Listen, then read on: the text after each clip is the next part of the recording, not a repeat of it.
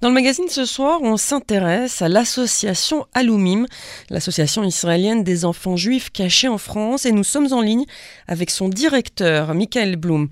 Bonsoir Michael. Bonsoir Mary.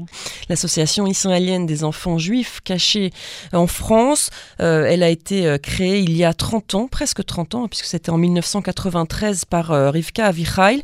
Est-ce que vous pouvez nous raconter un petit peu les débuts de cette association et pourquoi elle a été créée en Israël? Dans les années 90, les, enfants cachés dans le monde ont commencé à prendre la parole. Pendant des années, ils n'osaient pas s'exprimer. Il faut comprendre que être, enfant caché après la guerre, c'est euh, souvent être condamné au silence. Euh, après la guerre, il y a ceux qui sont revenus, ceux qui avaient vécu l'enfer des, des, camps, ceux qui ont combattu contre les nazis, les, les héros, les résistants, et ces enfants qui étaient euh, parfois adolescents après la guerre et qui finalement avaient été cachés, donc avaient vécu une guerre, on va dire, euh, plus, plus tranquille que, que, le, que leurs parents, que, la plupart des juifs dans le monde et ils se sont sentis, euh, pour diverses raisons, euh, senti le besoin de continuer quelque part à, se cacher et à ne pas raconter leur histoire. Il a fallu des décennies, et c'est seulement dans les années 90 qu'ils ont commencé à pouvoir raconter à leur tour leur propre souffrance. pour comprendre que la plupart de ces enfants cachés, justement, même s'ils ont vécu la guerre dans des très bonnes conditions, ils se sont retrouvés pour la plupart orphelins au lendemain de, la libération. Hmm. Et, sans compter aussi que même s'ils ont retrouvé une partie de leur famille après la guerre, ce sont des enfants qui ont dû cacher leur identité, qui euh, avaient sans doute euh, euh, peur d'être découverts, qui ont peut-être passé d'une cachette à l'autre. Et donc ce n'est pas... Enfin, une guerre reste une guerre, même si eux, ils ont vécu avec la culpabilité du survivant, on imagine aussi. Oui, c'est à la fois la culpabilité du survivant et à la fois aussi ce, ce, sentiment euh, finalement d'avoir euh, de, de, devoir se cacher. On voit encore aujourd'hui euh, au sein de l'association, on encore des gens qui ont encore du mal finalement à, à raconter parce qu'on leur a appris très jeune, c'est ce qu'on leur a inculqué, de ne pas parler, de ne pas raconter, de ne pas dire qui ils sont, de, de, de cacher leur, leur, véritable identité. C'est quelque chose qui, qui, reste un traumatisme pour la vie. Hmm. Et donc cette association existe euh, maintenant depuis 30 euh, ans. Vous avez expliqué pourquoi euh, plutôt dans les années, au début des années 90, qui effectivement est compréhensible et tout à fait logique.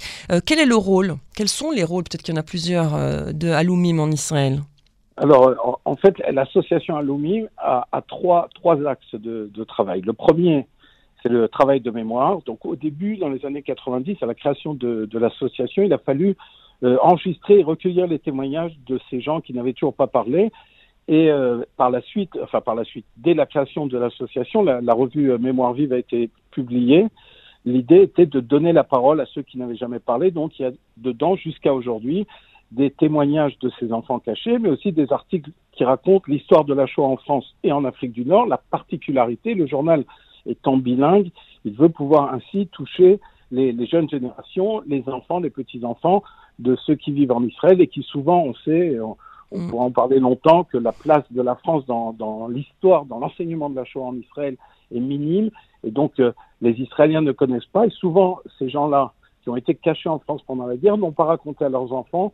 Et c'est quand les petits-enfants font ce qu'on appelle euh, Avodat Shorashim, un travail sur, leur, euh, sur leurs origines à l'école, à ce moment-là, ils se tournent vers leurs grands-parents et leur demandent, et maintenant, ces, ces dernières décennies, les, les grands-parents commencent à raconter à leurs petits-enfants et comprennent le besoin aujourd'hui. Il faut penser qu'aujourd'hui, ces enfants cachés, donc qui ont, aujourd'hui, ils sont octogénaires, sont finalement les derniers témoins de la Shoah. Mmh. Effectivement, elles sont les derniers témoins. Et donc, c'est aussi une manière, puisque c'est bilingue, euh, j'ai évidemment euh, euh, regardé et feuilleté Mémoire vive. C'est bilingue aussi pour permettre aux enfants et petits-enfants qui ne parlent pas, et arrière parfois, petits-enfants, qui ne parlent pas français, d'avoir également accès à l'histoire de leurs grands-parents et à l'histoire des, des, enfants juifs cachés en France. Michael Blum, vous êtes donc rédacteur en chef. On imagine que vous avez toujours des nouveaux témoignages. Il y a des, des gens qui se mettent à parler très très tard, ou en tout cas euh, l'information arrive tard. Est-ce qu'il y a une histoire qui vous a particulièrement touché? Oui, alors euh, avant, c'est vrai, j'ai pas complètement répondu à la question précédente. Oui. Je parlais évidemment du, du devoir de, de, ah oui, c'est vrai. Il y avait trois rôles. Oui. Il, y a, il y a encore deux points qui sont très importants. Un qui est le projet éducatif. Projet éducatif de l'association, Donc, c'est d'aller dans les écoles et de faire connaître aux élèves israéliens Mm. et aux générations futures le vécu des enfants cachés, raconter cette histoire dans les écoles. Et chaque année, il y a un prix, un concours national dans les écoles israéliennes, qui est en partenariat avec l'école de l'enseignement de la Shoah d'Yad Vashem et qui est sous, avec le- la- avec l'aide financière de la Fondation de la mémoire de la Shoah en France, qui permet à des Israéliens de découvrir cette histoire. Le troisième point, c'est euh, l'AMS, l'aide médico-sociale. Il faut penser qu'aujourd'hui, euh, depuis maintenant 20 ans, euh, l'association, toujours avec l'aide de la Fondation de la mémoire de la Shoah, apporte un soutien euh, médical, un soutien psychologique aux membres de, de l'association, c'est-à-dire aux adhérents, à ceux qui ont été des enfants cachés, aussi une aide administrative. Certains n'ont jamais obtenu de moindre réparation. Mm. Donc, aider à la fois dans les démarches administratives et à la fois les aider pour des soins euh, ou, une aide psychologique à ceux qui ne reçoivent pas suffisamment de l'État d'Israël. Michael, l'association Alumim euh, organise une série de conférences en France euh, bientôt, donc euh, si je ne me trompe pas au début de l'année 2023. De quoi il s'agit exactement? Pourquoi est-ce qu'Alumim se rend en France pour faire des conférences sur les enfants cachés en France? Alors, c'est l'organisation sioniste mondiale euh, m'a proposé de, de faire une tournée de conférences en France pour parler d'Alumim, pour parler justement de la particularité des, des enfants cachés en France, mais qui vivent en Israël. Mhm. Ici, il y a une question euh, supplémentaire à ce qu'ont vécu les enfants cachés. Après avoir euh, retrouvé leur identité en France, avoir pu redevenir des juifs en France, à un moment ou à un autre, et certains sont arrivés ici juste après la guerre, mais d'autres continuent de, de faire leur alia tout récemment, ont dû se reconstruire une nouvelle identité, euh, l'identité euh, euh. Et, ce parcours, cette, euh, cette, cette aventure humaine de ces gens qui ont vécu enfants cachés, qui, qui changent d'identité au fur et à mesure de leur vie ou qui se reconstruisent leur propre identité. C'est quelque chose qu'on voulait raconter, qu'on veut aussi raconter en France, où souvent le discours le, le, des enfants cachés est, est de moins en moins entendu. On sait que dans, les écoles, euh, y compris dans les écoles juives, on parle de la Shoah, le jour de Yom HaShoah, et à nouveau, euh, on s'attache beaucoup plus aux récits déjà euh, connus des récits qui sont soit ceux de la résistance, soit des camps de, la de déportation. Et on voulait mettre le point sur ces aventures incroyables qui sont celles des enfants cachés en France pendant la Shoah. Mm. Oui, c'est vraiment très particulier, hein, ceux qui ont fait leur alia, euh, euh, les enfants cachés qui ont fait leur alia, parce que comme vous dites, il faut se reconstruire et quelque part, ça peut aussi euh, soit être salvateur, puisqu'on se construit nous-mêmes une nouvelle identité, mais ça peut aussi être très difficilement vécu, non? On imagine. Il y, a, il, y a, il y a, quelques années, une, un, un, membre de, un membre m'avait demandé de l'aide à l'association pour obtenir une aide de, l'État d'Israël. L'État d'Israël, vous le savez, euh, offre de, des aides aux rescapés de la Shoah.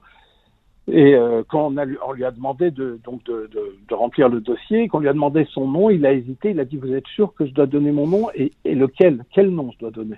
Hmm. C'est une question qui a été posée par ce, ce monsieur encore récemment. C'est-à-dire, euh, face à Israël, est-ce que je donne ma vraie identité ou celle que j'avais en France? Qu'est-ce que je dois raconter? Et par ailleurs, on a vu euh, un des membres de, l'association qui est arrivé euh, adolescent euh, après-guerre ici. Il s'est engagé en, en 48 de, de, au sein du Palmar. Il a, donc combattu dans la première dans la guerre d'indépendance. Et lui-même me racontait il y a quelques années qu'il se sentait tellement différent des, Israéliens qui, luttaient à ses côtés. D'abord, il parlait pas l'hébreu, et, puis, il était seul au monde. Il n'avait personne euh, en dehors de, de l'armée. Il était le seul survivant de sa famille, et il, il avait donc un parcours euh, très spécial et très différent de ses camarades au combat. Mmh, oui, on imagine bien que c'est particulier. Euh, vous, ces conférences euh, en France, elles vont s'adresser euh, à qui? À des, des, des, des, associations, des écoles de, de, quoi il s'agit? Dans, dans, les communautés, l'Organisation mondiale invite toutes sortes de personnes à, tout au long de l'année à donner des conférences. Donc c'est dans les communautés juives. Et, euh, et, dans des écoles juives aussi. Mmh. Oui, parce que c'est important aussi de savoir que certains ne connaissent pas cette partie de l'histoire, comme vous l'avez dit. Euh, on insiste beaucoup sur euh, les camps d'extermination, sur la déportation et sur la résistance, et très peu euh, sur l'histoire de ces enfants cachés, euh, qui étaient des enfants d'ailleurs à l'époque, et ce sont les derniers survivants euh, de la Shoah finalement, puisque c'était les plus jeunes.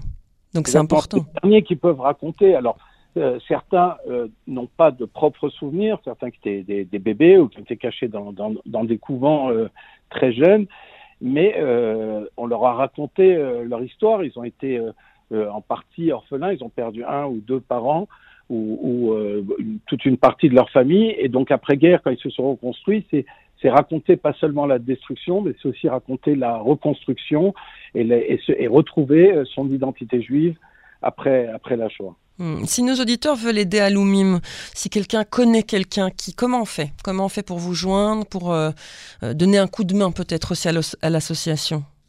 Alors l'association a besoin justement euh, d'aide, de soutien. On a besoin de, de bénévoles pour aller voir les adhérents qui, qui souvent sont, sont, assez seuls, certains en tout cas, et ont besoin de, soutien, de visite. On a aussi besoin d'argent parce qu'on veut développer plus de projets tournés vers la société israélienne. Donc le, journal, le, le, projet éducatif. Euh, alors pour ça, il y a un téléphone, c'est le 072 250 40 15. Il y a un répondeur et on rappelle euh, très rapidement toute personne qui veut euh, faire un don, s'abonner à la revue, faire du bénévolat, ou, euh, ou inscrire euh, quelqu'un de sa famille qui connaît, qui a été enfant caché, qui ne connaît pas encore l'existence l'oubli. Je répète juste le numéro 072 250 40 15.